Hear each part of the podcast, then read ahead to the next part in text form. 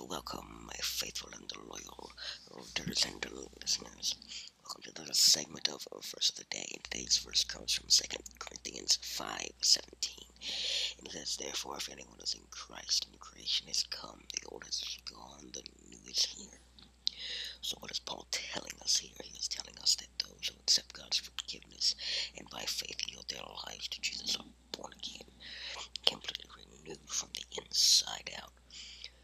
creative command of God, they are transformed spiritually through a personal relationship with Jesus. We as believers become new persons, renewed in God's image with the ability to relate to Him and take on His character traits. They become Christians, as in creation, Christians share God's glory with a renewed knowledge of God and a transformed way of thinking and behaving that begins to reflect God's holiness, which is His moral purity, spiritual holiness, separation from evil, and dedication to His purposes.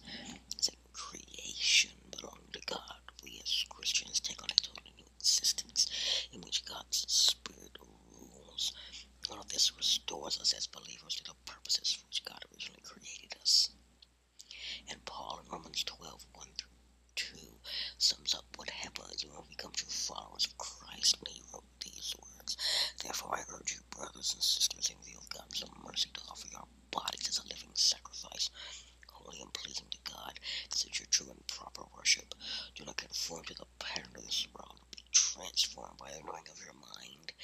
Then you'll be able to test and approve what God's will is, His good, pleasing, and perfect will. Today's Bible reading is Genesis 30, verse 1 through 31, verse 16, Matthew 10, 1 through 23, Psalm 12, 1 through 8, and Proverbs 3, 13